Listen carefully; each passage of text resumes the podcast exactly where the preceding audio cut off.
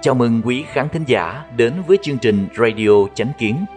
Hôm nay, chúng tôi hân hạnh gửi đến quý vị loạt bài viết có nhan đề Bí ẩn của lịch sử trái đất mà tôi được biết. Bài viết của tác giả Đạo Minh. Thuận theo tiến trình chính pháp không ngừng tiến đến không gian bề mặt và sự liên tục đề cao tâm tính, đồng hóa với đặc tính chân, thiện, nhẫn. Trí tuệ và năng lực mà Đại Pháp cấp cho tôi cũng càng ngày càng mạnh mẽ hơn. Đại Pháp cũng đã triển hiện những chân tướng tại các tầng vũ trụ khác nhau tương ứng với cảnh giới tu luyện của tôi, bao gồm cả những bí ẩn trong lịch sử của trái đất. Này tôi viết ra để quý vị cùng tham khảo. Truyền thuyết về Long tộc.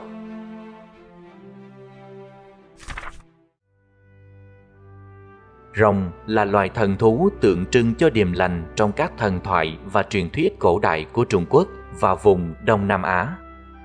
Văn hóa về rồng cũng là một trong những nét văn hóa truyền thống tiêu biểu nhất của các dân tộc vùng Đông Nam Á và Trung Hoa, là một bộ phận cấu thành của văn hóa thần truyền đã được truyền thừa hàng trăm ngàn năm nay trên vùng đất Thần Châu. Vậy thì loài thần thú này là do con người tưởng tượng ra hay là có thật? Từ xưa đến nay, trong sử sách các thời đại khác nhau và trong dân gian đều có những ghi chép về sự xuất hiện của rồng, thực thực giả giả, vàng thau lẫn lộn. Hôm nay, đứng tại giác độ của người tu luyện, chúng ta sẽ cùng tìm hiểu về tính chân thực của sự việc này. Trong rất nhiều sự kiện liên quan đến rồng, thì sự kiện rồng rơi ở Doanh Khẩu xảy ra vào thời cận đại chắc chắn là sự kiện đáng chú ý nhất. Mùa hè năm 1934, vùng Doanh Khẩu Trung Quốc liên tục có mưa lớn trong hơn 40 ngày. Nước sông Liêu tăng vọt, khiến cho bờ phía bắc sông Liêu biến thành một biển nước, cá, tôm chết nổi trên mặt nước. Không khí bao trùm một mùi hôi thối khó chịu. Sau khi cơn mưa chấm dứt, người ta đã phát hiện ra một bộ xương rồng lớn tại bãi cỏ lau cách cửa sông Liêu 10 km. Tin tức về sự kiện rồng rơi chết này nhanh chóng lan truyền khắp toàn quốc. Những người hiếu kỳ tại ba tỉnh Đông Bắc Trung Quốc nô nức đi xe lửa đến Doanh Khẩu để được tận mắt quan sát bộ xương của rồng. Lúc đó, Thời báo Thịnh Kinh là hãng truyền thông đầu tiên cử ký giả đến tận nơi để tìm hiểu. Ngày 12 tháng 8 năm 1934, trong ấn bản đặc biệt của Thời báo Thịnh Kinh đã đăng bài viết kèm theo hình ảnh chụp bộ xương rồng. Bài báo miêu tả như sau: con động vật này không những có hai sừng dài trên đầu mà còn có 4 chân dài với móng vuốt ở bụng. Tại vị trí mắc cạn còn có một cái hố dài khoảng 17-18 mét. Trên miệng hố còn hằn rõ móng vuốt của nó. Bộ xương rồng sau đó được chế tác thành tiêu bản, đặt ở viện bảo tàng của trường cao cấp thủy sản Trung học Doanh Khẩu. Lúc đó là vào thời kỳ Nhật Bản thống trị Trung Quốc. Sau khi người Nhật biết tin, họ đã chuyển bộ xương rồng đến Trường Xuân, rồi sau đó chuyển về Nhật Bản. Đã hơn nửa thế kỷ trôi qua, các nhà khảo cổ học, nhà văn hóa và các nhà khoa học đã đưa ra rất nhiều phán đoán và giả thuyết khác nhau về tính chân thực của sự kiện rồng rơi ở Doanh Khẩu, mà đến nay vẫn chưa có kết luận chính xác. Đứng tại góc độ người tu luyện để xem xét sự kiện này, tôi thấy được rất nhiều chân tướng ở phía sau mà con người không được biết. Trong cảnh giới tu luyện của tôi triển hiện, sự kiện rồng rơi ở Doanh Khẩu là có thật. Con rồng chết không rõ nguyên nhân này vốn là con trai thứ 5 của Bột Hải Long Vương, phụng mệnh trấn thủ Hoàng Lăng Hoàng đế Lý Trị Triều Đường và lăng mộ nơi chôn y phục và di vật của Võ Tắc Thiên. Con rồng này dài 20 mét, thân màu đen xám, mắt có màu nâu thẳm. Hoàng Lăng vốn là nơi có âm khí rất mạnh, nhưng lại xảy ra hiện tượng chỉ có khí dương mà không có khí âm, khiến cho nơi đây âm dương mất cân bằng. Thời gian và không gian bên trong bị hỗn loạn lâu dài. Điều này khiến cho chân long bị ảnh hưởng bởi hiện tượng này trong khi trấn thủ Hoàng Lăng mà trở nên bức rứt không yên, ma tính bộc phát. Nó nhiều lần vi phạm lệnh trời, tự ý rời khỏi vị trí, làm mưa làm gió tại vùng sông Vị Hà, gây hại cho dân chúng. Còn ác long này đã dùng phép thuật làm vỡ đê dẫn đến lũ lụt. Dân chúng hai bên bờ bị cuốn vào lòng sông, trở thành thức ăn cho nó. Hơn 80 người dân vô tội đã rơi vào miệng con ác long này. Hơn nữa, nó còn không ngừng sát hại những sinh vật có linh tính của thủy tộc, hấp thụ năng lượng của chúng để gia tăng pháp lực, khống chế những người tu đạo có tâm địa bất chính, thường xuyên sát sinh cúng tế cho nó. Còn ác long làm nhiều chuyện ác khiến trời cao nổi giận. Thiên đế đã phái thiên binh thiên tướng hạ phàm bắt nó nhốt vào thiên lao. Thế nhưng con ác long này quỷ kế đa đoan nên đã trốn khỏi thiên lao. Sau đó nó đến đảo Bồng Lai, dùng phép tàng hình đi vào một không gian khác tương ứng với đảo Bồng Lai. Sau đó lại dùng pháp thuật tìm vị trí của lò luyện đan, lẻn vào phòng luyện đan của Thái Bạch Kim Tinh định trộm bế thủy kim đan. Loại đan này có thể giúp cho các sinh mệnh thủy tộc sống trên cạn trong thời gian dài mà không bị suy giảm pháp lực, và vẫn có thể vận dụng thần thông bình thường. Còn ác long đang định lấy cắp tiên đan thì Thái Bạch Kim Tinh bỗng nhiên xuất hiện trong phòng, khiến nó kinh hãi lui lại vài bước rồi đứng yên tại chỗ. Thái Bạch Kim Tinh tay cầm phất trần chỉ vào nó và quát: "Đây là cấm địa luyện đan, không cho phép người khác ra vào. Tội này thật đáng chém. Đã là rồng thì phải biết phép tắc của trời đất. Làm việc trái ý trời như vậy, đáng bị trời phạt.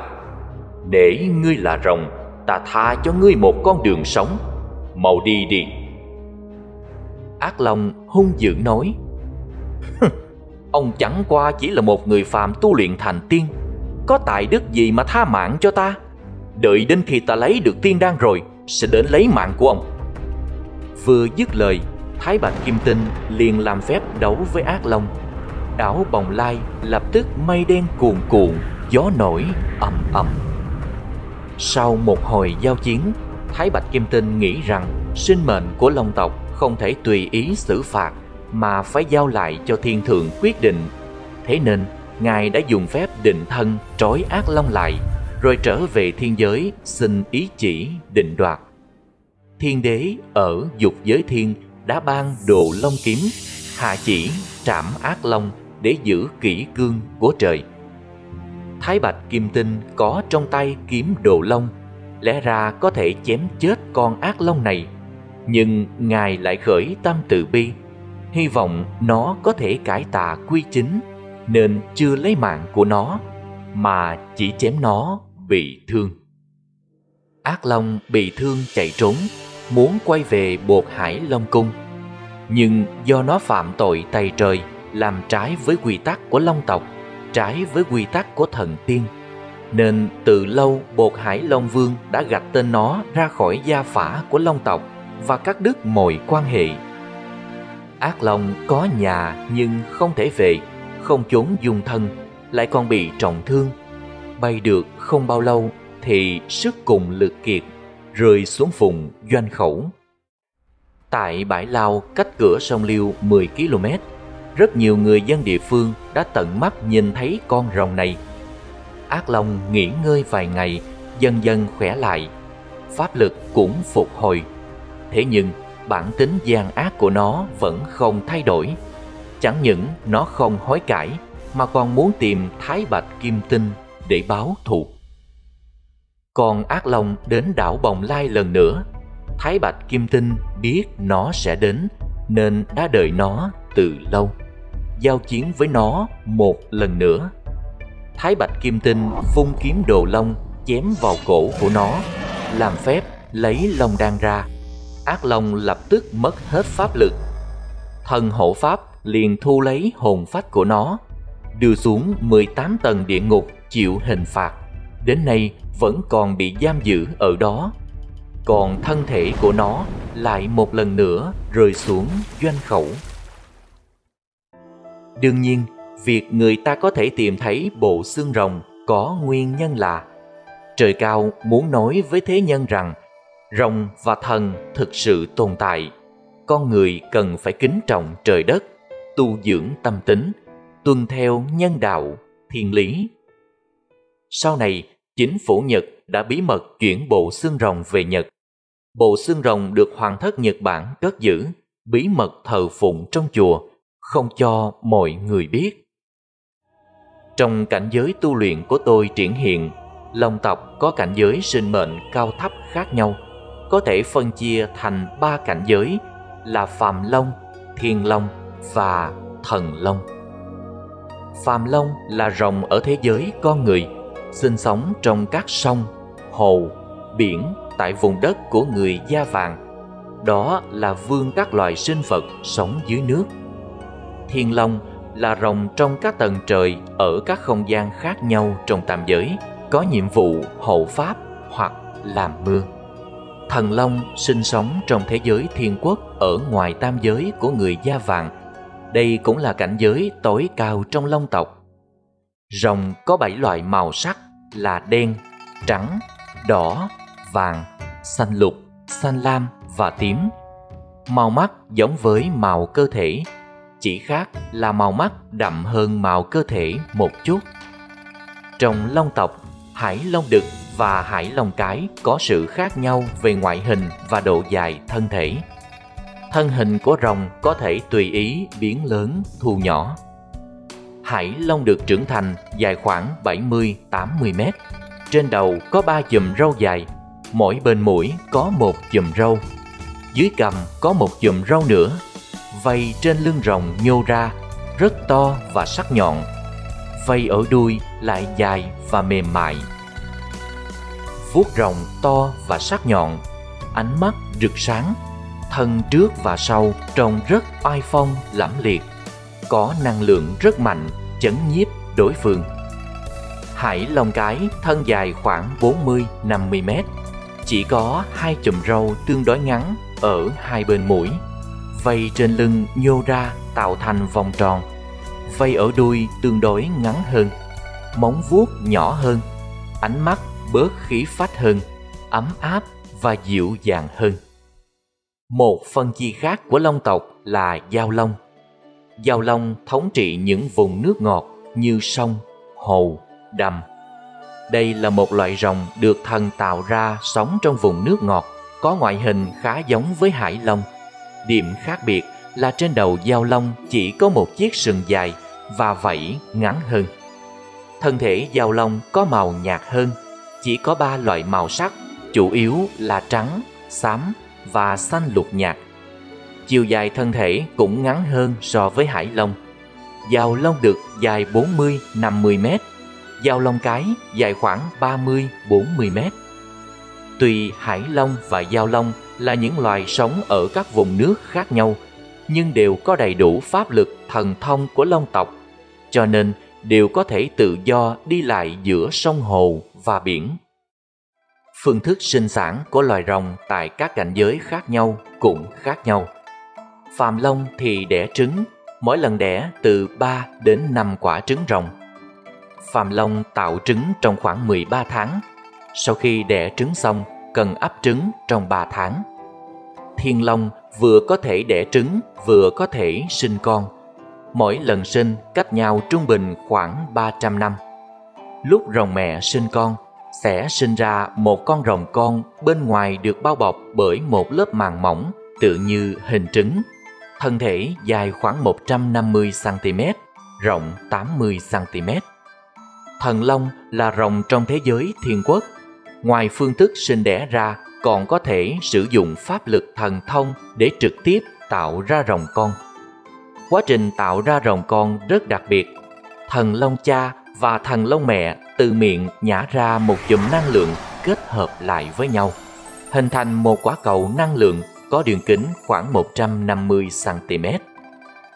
Khi năng lượng được gia cường, ở chính giữa quả cầu năng lượng dần dần xuất hiện một hình tượng ấu long. Năng lượng tiếp tục được bổ sung. Đến thời điểm chín mùi, rồng con sẽ từ trong quả cầu phá lớp màng chui ra ngoài, trở thành một chú rồng sơ sinh, hình dáng hoạt bát, đáng yêu, giống như trong phim hoạt hình vậy. Điều thú vị là trong quá trình thần long cha và thần long mẹ nhả năng lượng, ai nhả ra năng lượng mạnh hơn thì tiểu long sẽ giống người đó hơn. Việc sinh con của long tộc phải căn cứ vào thiên thời và thiên tượng, phải thuận theo thiên ý thì mới có thể sinh soi được. Nhiều thần thú trong thế giới của thần đều sinh sôi theo cách này. Thời cổ đại có rất nhiều người tu luyện tầng thứ thấp, vì tâm sắc dục chưa bỏ mà không đắc chính quả, phải đầu thai chuyển thế. Có người tu luyện sẽ chuyển sinh thành rồng trong tam giới. Những người tu luyện chưa bỏ được tâm tật đố, phần lớn sẽ chuyển sinh qua súc sinh đạo mà đầu thai thành rắn hoặc mãng xà. Bởi vì sinh ra không có tay chân nên thường bị các loài côn trùng có độc cắn mà không làm gì được. Đó là lý do vì sao rắn có tính cách rất hung dữ. Tu luyện là vô cùng nghiêm túc. Bất cứ tâm chấp trước nào chưa bỏ cũng có thể khiến việc tu luyện phí hoài công sức. Do cảnh giới khác nhau nên tuổi thọ của rồng trong tam giới cũng khác nhau, thậm chí khác biệt rất lớn. Phàm long trong tầng không gian này của chúng ta có tuổi thọ khoảng 1.000 năm. Thiên long trong các tầng trời khác nhau trong tam giới thường có tuổi thọ từ 1.500 đến 3.000 năm. Tầng thứ càng cao thì tuổi thọ càng dài. Rồng là loài thần thú tượng trưng cho điềm lành trong thần thoại và truyền thuyết cổ đại của Trung Quốc và vùng Đông Nam Á. Văn hóa về rồng cũng là một trong những nét văn hóa truyền thống tiêu biểu nhất của các dân tộc vùng Đông Nam Á và Trung Hoa. Là một bộ phận cấu thành của văn hóa thần truyền được truyền thừa hàng trăm ngàn năm nay trên vùng đất Thần Châu. Vậy thì loài thần thú này là do con người tưởng tượng ra hay là có thật? Từ xưa đến nay, trong sử sách các thời đại khác nhau và trong dân gian đều có những ghi chép về sự xuất hiện của rồng, thực giả, vàng thao lẫn lộn. Hôm nay, đứng tại giác độ người tu luyện, chúng ta sẽ cùng tìm hiểu về tính chân thực của sự việc này. Rồng có 3 nhiệm vụ chính. Một là cai quản, duy trì trật tự dưới biển, sông hồ trong vùng đất của người da vàng, thanh trừ các sinh mệnh, trong đó có các loài thủy quái gây họa loạn ảnh hưởng tới trật tự của biển, sông, hồ, cùng các âm linh và các sinh mệnh phụ diện trên mặt đất và dưới mặt đất. 2 là đảm trách việc tạo mây làm mưa. 3 là hộ pháp, trấn thủ các hoàng lăng và hộ pháp, bảo vệ những người tu đạo trong tam giới. Ngày xuân phân hàng năm là thời điểm rồng bay lên trời.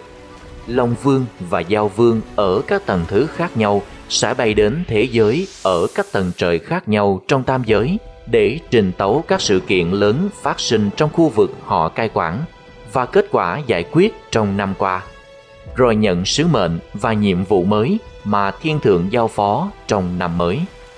Còn ngày đông chí hàng năm là ngày mà long tộc sẽ đến các vùng nước sâu để chuẩn bị sinh sản.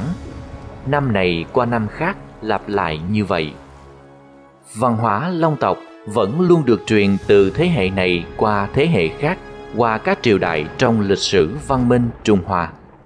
Do ảnh hưởng văn hóa của các thiên quốc trong các thiên thể khác nhau tạo nên sự khác biệt rất lớn về năng lực và ngoại hình của rồng. Hình tượng của rồng mặt khác cũng phản ánh sự hưng suy của một triều đại, một quốc gia. Rồng thời Hán có 4 chân khá nhỏ, có khi bốn chân rồng còn thu sát vào hai bên thân thể trong trạng thái thu mình, giống như một con rắn lớn. Đặc điểm của rồng thời này là đại đạo vô vi. Rồng thời Đường bốn chân dài, cứng cáp, mạnh mẽ, miệng rồng mảnh mai, ngoại hình khôi ngô, uy vũ. Đặc điểm của rồng thời này là hùng bá thiên hạ. Từ hình ảnh của rồng có thể thấy được sự huy hoàng, phồn thịnh của thời Đại Đường khiến các nước phải kính nể. Rồng thời Tống có khí thế và hình tượng không oai phong như các triều đại trước. Triều Tống tuy kinh tế phát triển nhưng lại bị ngoại tộc đe dọa xâm chiếm. Lại xảy ra sự kiện hai cha con hoàng đế Tống Huy Tông và Tống Khâm Tông bị nước Kim bắt cóc mà vong quốc. Đây là sự thất bại hiếm có trong lịch sử. Rồng thời Tống có đặc điểm là kháng long hối thiên. Các hoàng đế Triều Tống đã làm rất nhiều việc trái với thiên ý, cuối cùng dẫn tới đại họa mất nước, dân chúng lầm than.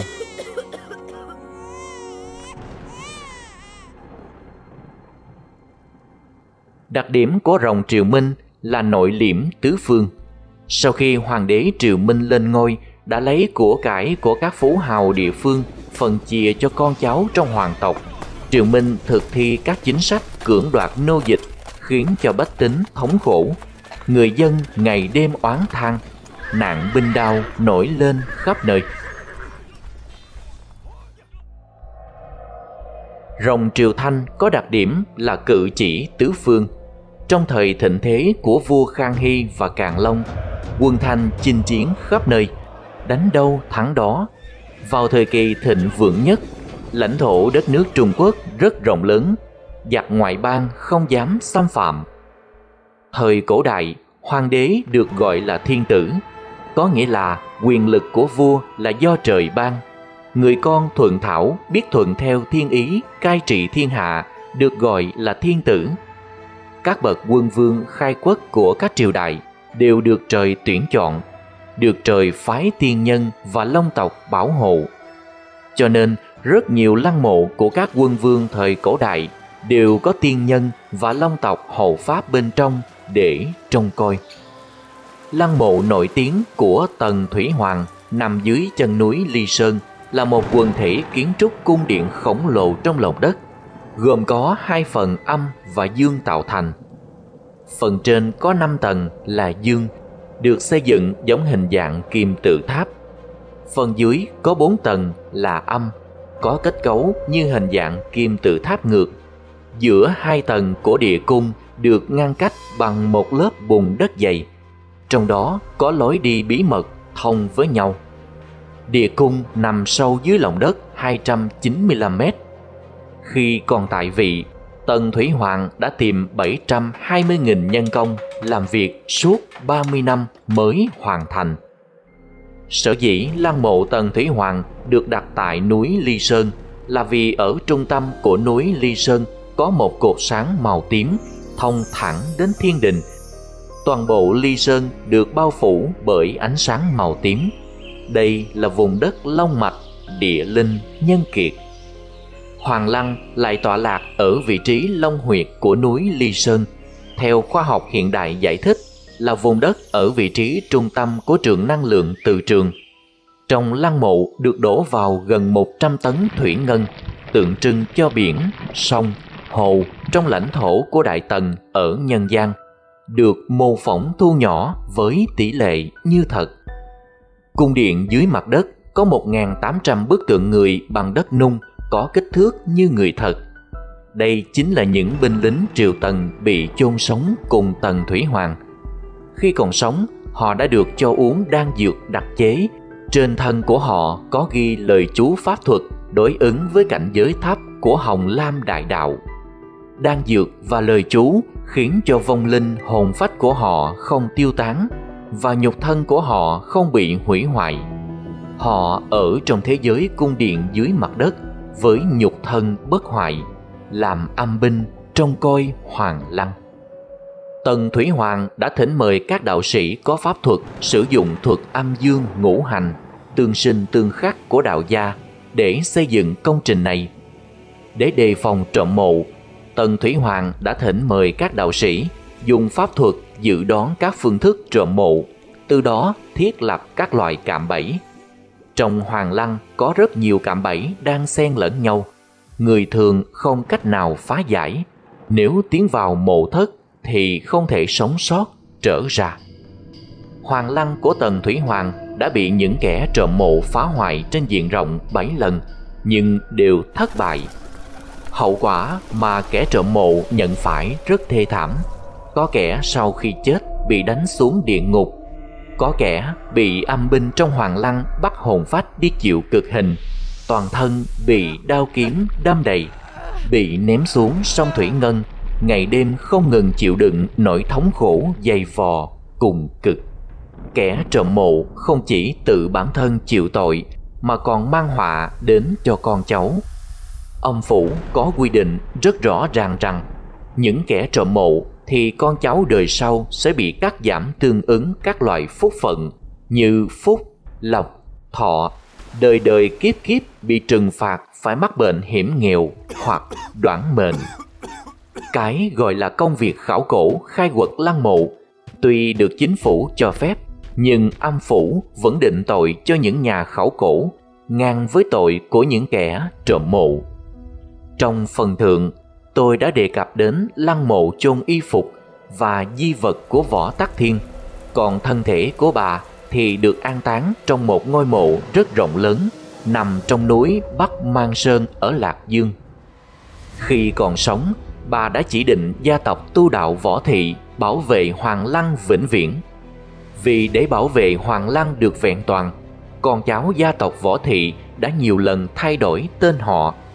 Trải qua vô số kiếp nạn, đến nay lăng mộ vẫn còn nguyên không bị xâm phạm. Thi thể của Võ Tắc Thiên vẫn được bảo tồn nguyên vẹn, nét mặt như khi còn sống, thân thể không bị thối rữa. Một nhiệm vụ khác của Long tộc là làm mưa. Khi trời mưa, tôi thường nhìn thấy trong đám mây có thần mưa điều khiển, phối hợp với rồng làm mưa. Hải Long đảm trách việc làm mưa trên mặt đất, còn Giao Long đảm trách việc làm mưa ở những khu vực gần các sông, hồ và đầm. Hình tượng thần mưa ở phương Tây và phương Đông có sự khác biệt rất lớn. Thần mưa ở phương Tây có hình tượng nhân mã có cánh sau lưng. Văn hóa ở các thiên thể khác nhau sẽ tạo nên hình tượng sinh mệnh khác nhau, cũng như các phương thức sinh tồn khác nhau. Nói đến làm mưa, tôi nhớ đến sự kiện Hồ Bà Dương ở Trung Quốc bị hạn hán vào năm 2011. Hồ Bà Dương bị khô cạn là thiên ý. Nguyên nhân là tại phía đông khu vực Hồ Bà Dương có một đường thông nối với một xoáy nước ngầm có đường kính đến 400 mét. Bình thường bị che phủ bởi san hô và bùn. Có một con thủy quái hình rắn thân dài 30 mét, trên thân đầy vải đen, trên đầu có đến 10 mấy con mắt, trên đỉnh đầu có rất nhiều gai sắc nhọn, miệng đầy răng nhọn. Từ lúc Giao Vương sơ xuất, nó đã từ xoáy nước ngầm chạy vào Hồ Bà Dương, rồi dùng pháp lực khống chế những kẻ ác trong vùng gây nguy hại cho con người. Nó đã bức hại đến chết rất nhiều người tu luyện chính pháp, tội không thể tha. Máu của các học viên Pháp Luân Đại Pháp bị bức hại đến thiệt mạng đã thấm xuống đất, rồi ngấm vào hệ thống mạch nước ngầm ở Hồ Bà Dương. Nhìn tại không gian khác, toàn bộ khu vực Hồ Bà Dương bị máu của học viên Pháp Luân Đại Pháp nhuộm đỏ. Cuối cùng, thủy quái bị chính niệm của các đệ tử Đại Pháp tại vùng này bài trừ. Thiên giới đã phái một con thanh long đến trấn thủ tại xoáy nước, phòng trừ lại có tà linh gây họa loạn thế gian. Thiên đình nổi giận vì người tu luyện tại vùng Hồ Bà Dương bị bức hại đến chết, nên đã giảm mực nước của hồ xuống chỉ còn 1/80 so với mực nước những năm cao nhất. Trấn thủ Hồ Bà Dương là một con giao vương đực màu xám. Nó biết rằng đại hạn ở Hồ Bà Dương là do trời cao cảnh báo, trách phạt, cần phải thuận theo ý trời, nên không được làm mưa ở khu vực bị khô hạn. Thủy phủ Hồ Bà Dương có 3.000 binh lính, thủy phủ được giao vương dùng pháp lực che chắn, không cho người thường nhìn thấy. Người nào ngẫu nhiên nhìn thấy sẽ bị binh tướng của thủy phủ bắt lấy hồn phách, giam giữ tại nhà tù của thủy phủ, hoặc phải lao dịch tại thủy phủ vài năm vì tội dò xét thiên cơ, sau đó sẽ bị đưa tới âm phủ xét tội. Trong thời đại được xem là khoa học kỹ thuật phát triển này, con người cho rằng bản thân mình hiểu biết rất nhiều về lịch sử trái đất. Kỳ thực, những gì họ biết chỉ là bề mặt nông cạn. Rất nhiều chân tướng phía sau các hiện tượng tự nhiên thì khoa học thực chứng không có cách nào lý giải và nhìn thấy được. Tuy nhiên, những sự việc huyền bí, kỳ diệu đó lại thực sự tồn tại. Trong bài viết về Long tộc này, tôi chỉ đề cập đến một cách khái quát về những sự thật đó. Còn có rất nhiều chi tiết và nguyên do đằng sau về lai lịch của rồng thì do tính đặc thù của giai đoạn lịch sử hiện nay nên tôi không tiện nói ra. Ngày nay, tại các đại dương xung quanh Hoa Lục và vùng Đông Nam Á đều có hải long trấn thủ. Tại các sông, hồ, đầm của vùng đất Trung Hoa cũng đều có giao vương thủ hộ. Lịch sử trái đất vô cùng lâu dài, sinh mệnh vô cùng phức tạp và đa dạng. Thần trước sau vẫn luôn là chủ sáng tạo và cai quản vạn vật trong trời đất. Cảm ơn quý vị đã lắng nghe, quan tâm và đăng ký kênh Radio Chánh Kiến. Chào tạm biệt và hẹn gặp lại quý khán thính giả trong chương trình lần sau. Kính chúc mọi điều bình an và tốt lành đến quý vị và người thân.